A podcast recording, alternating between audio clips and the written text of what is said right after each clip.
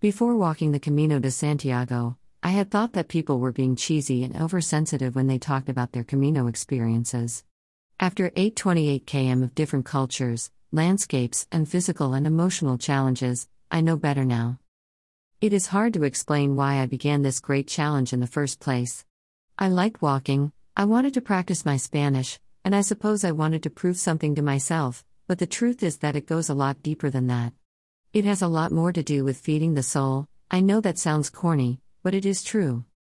Normal life is so fast paced, and so fixed on superficial goals making the most money you can, being the best at your job, being popular, educated, prosperous in all things. I found that I had become lost in the noise of it all, unable to relax, nor ever fully able to satisfy the expectations of others. Life was not energizing me, and after suffering the loss of loved ones too, I could not see a way out of the maze I was in. When I decided to leave everything behind to start traveling and begin walking the Camino, many people told me that they envied my courage. The truth is, whilst it is brave to leave your comfort zone, that is not what led me to walk the way. When you get so desperate to live happily, you will try anything to reconnect. The Camino de Santiago is not a leisurely walk or even just a physical endeavor. It is a spiritual journey full of physical anguish, beautiful moments, and life changing epiphanies. That is what my life needed. Every day, there was only one goal to follow the bright yellow arrows and find the next place of refuge. The only priorities are food, water, shelter, and occasionally, if I was lucky, heat and hygiene. There were moments when putting one foot in front of the other was agonizing. With blistered feet, tired muscles, sweat streaming down my face, as I carried everything I had on my back. I'd wonder if I made the right choice, if I could carry on. Then, something would happen, something small and natural, and it would change my thoughts. Things like finding an ancient cave, seeing a rare eagle fly just next to me, or a beautiful mountain view. I had one day, when I had been walking for two hours in the rain, uphill, I was in pain and not enjoying myself.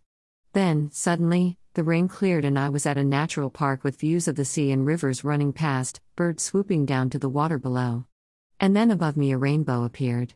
This almost moved me to tears. It rejuvenated me and reminded me that all storms are followed by beautiful light and life. But isn't that what life is about? Working through the struggle to get to the happier moments. Life is a constant search, not for happiness as a constant state, as this is not possible.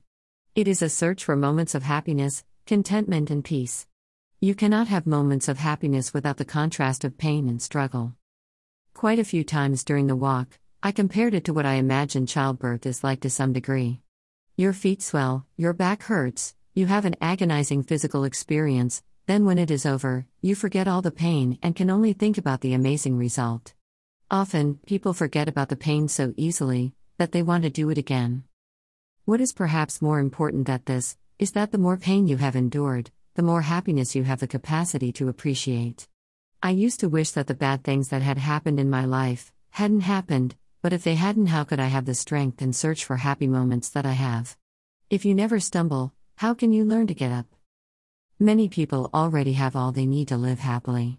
Medieval pilgrims would have seen normal people today as rich in all they have, and expect us to know our blessings.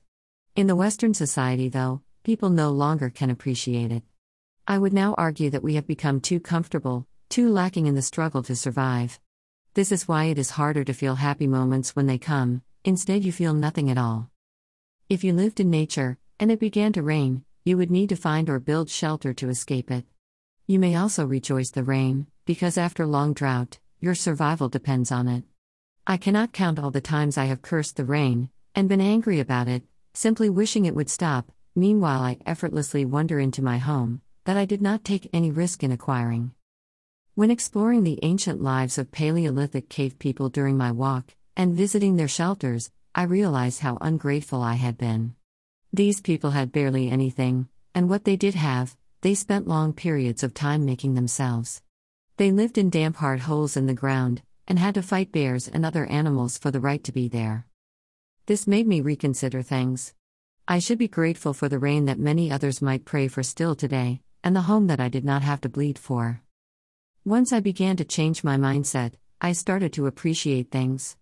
Everything became more special. Whilst the rain may not be my favorite weather, I could now look up and smile in it. A piece of bread was now vital substance, my socks and shoes were precious gems, and passing animals became welcome friends. I watched the snail slide down the same path as me, and considered his struggle, following the same hard terrain with no tools, and his home on his back.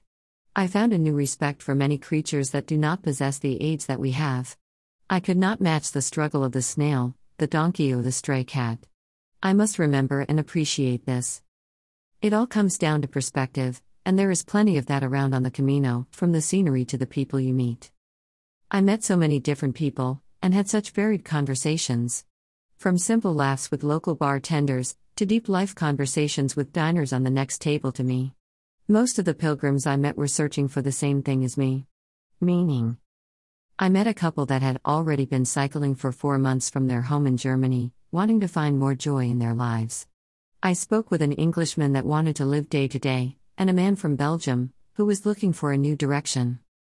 The nuns, farmers, small business owners, and simply just other pedestrians, we were all sharing the same need to slow down.